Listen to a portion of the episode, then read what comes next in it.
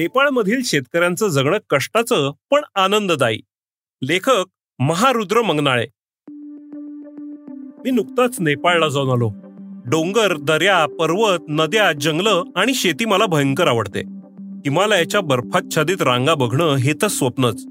हे सगळं काही नेपाळमध्ये असल्यानं मला नेपाळ अधिक भावलं. नेपाळ अति मागास देशांच्या यादीत असल्यानं अद्यापही इथं निसर्ग टिकून आहे. विकासाच्या नावाखाली जगभर निसर्गावर आक्रमण सुरू आहे. डोंगर जंगलं नष्ट केली जात आहेत. खळाळणाऱ्या नद्यांवर जलविद्युत प्रकल्प उभारून परिसराचं नैसर्गिक सौंदर्य नष्ट केलं जात आहे. जंगलं तोडून जमीन वहितीखाली आणली जाते खनिज द्रव्यांसाठी डोंगर खोदले जात आहेत. याला नेपाळी अपवाद नाही. पण या सगळ्यांचं प्रमाण तुलनेनं खूप कमी आहे. शिवाय नेपाळची भौगोलिक स्थितीच अशी आहे की काही भागांपर्यंत माणसांचे हात पोचणं शक्यच नाहीये. त्यामुळे ती नैसर्गिकता टिकून राहील असं वाटतं. नेपाळमधील ऐंशी टक्के जनता ग्रामीण भागात डोंगर माथ्यावर राहते. शेती हाच त्यांचा मुख्य व्यवसाय आणि जगण्याचा आधार. त्यांच्या घरांची रचना जागा राहणीमान त्यांचं जगणं हे शेतीपूरक आणि निसर्गपूरक आहे. या शेतीत जगणाऱ्या स्त्री पुरुषांचं जगणं कष्टाचं आहे. डोंगर माथ्यांवर छोट्या छोट्या तुकड्यांची ही शेती. इथं कुठलंच यंत्र जाऊ शकत नाही. त्यामुळे मशागतीपासून पेरणी कापणी व रास करेपर्यंतची सगळी कामं शेतकरी स्वतः करतात. त्यांची ही शेती आपल्या कल्पने पल्ल्याडची आहे. आपल्याप्रमाणेच नेपाळच्या शेतकऱ्यांना निसर्गाच्या लहरीपणाचा बदलत्या हवामानाचा फटका बसतोय. पण त्यांच्यासमोरही शेतीशिवाय दुसरा पर्याय नाही. गहू मका बटाटा ही पिकं प्रामुख्यानं डोंगरी भागात दिसतात. शिवाय खाण्यासाठी लागणाऱ्या सर्व प्रकारच्या भाज्याही ते पिकवतात. क्वचित ठिकाणी फळबागाही दिसल्या. हवामान इतकंच चांगलं आहे की मला कुठेच मक्यावर कीड किंवा रोग आढळला नाही. सगळी पिकं तजेलदार दिसली. बटाट्याच्या तीन जाती बघण्यात आल्या. काही भागात बाजरीचे उत्पादन होतं. या बाजरीपासून ते घरगुती मद्य बनवतात.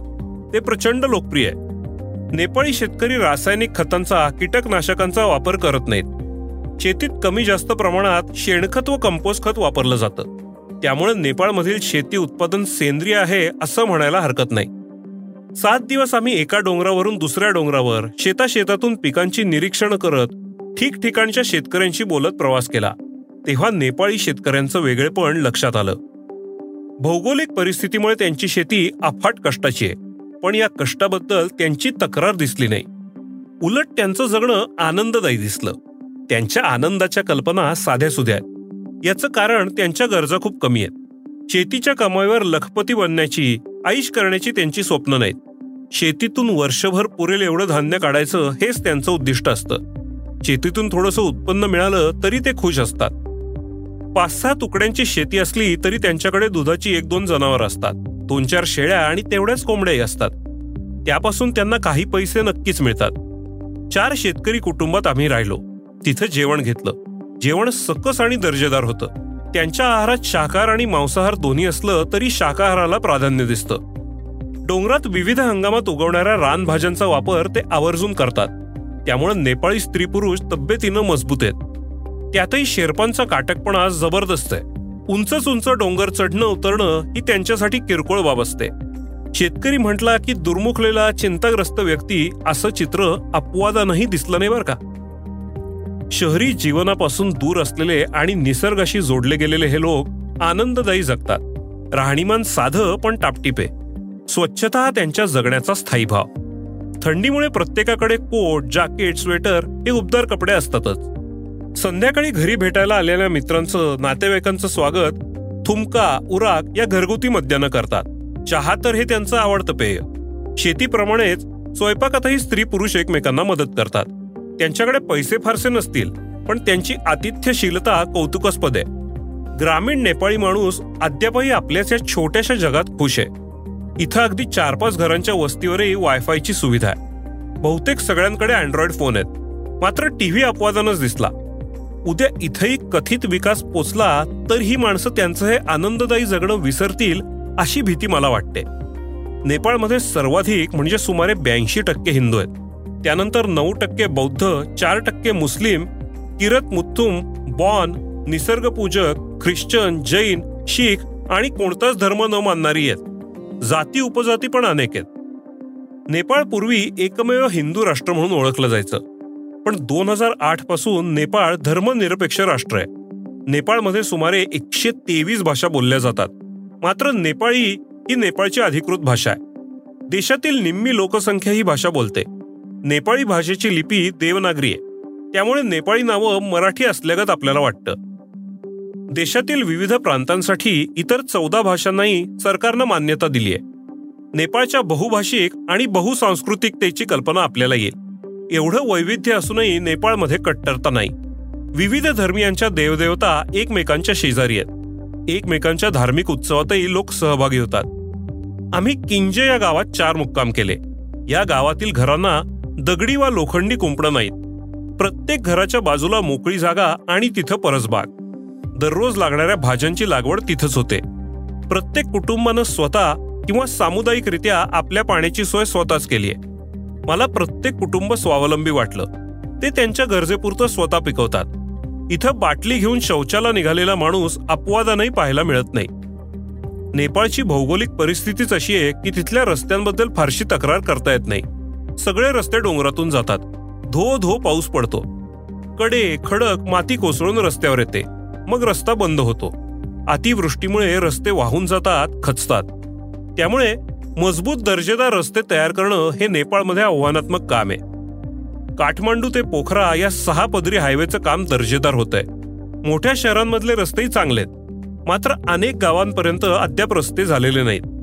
तयार झालेल्या रस्त्यांची दुरुस्ती करणं हे कायमस्वरूपी काम आहे. सगळे रस्ते डोंगर पोखरून केले असल्यानं ते वळणावळणाचे असतात. रस्त्याच्या एका बाजूला खोल दरी असते.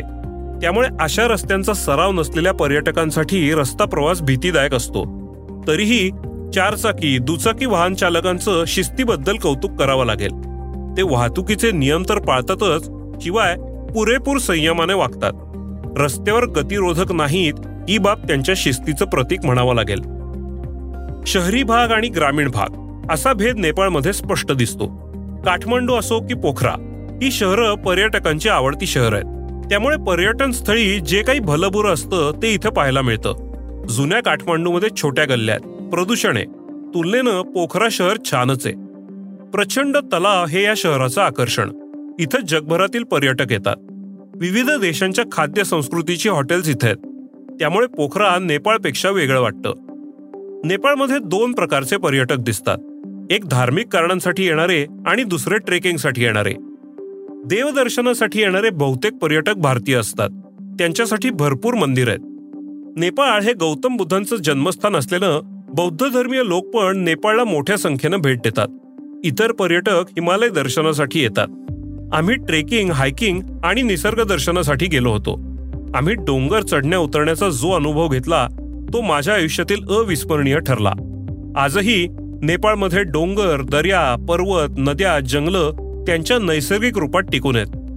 त्याचा आम्ही पुरेपूर आनंद लुटला.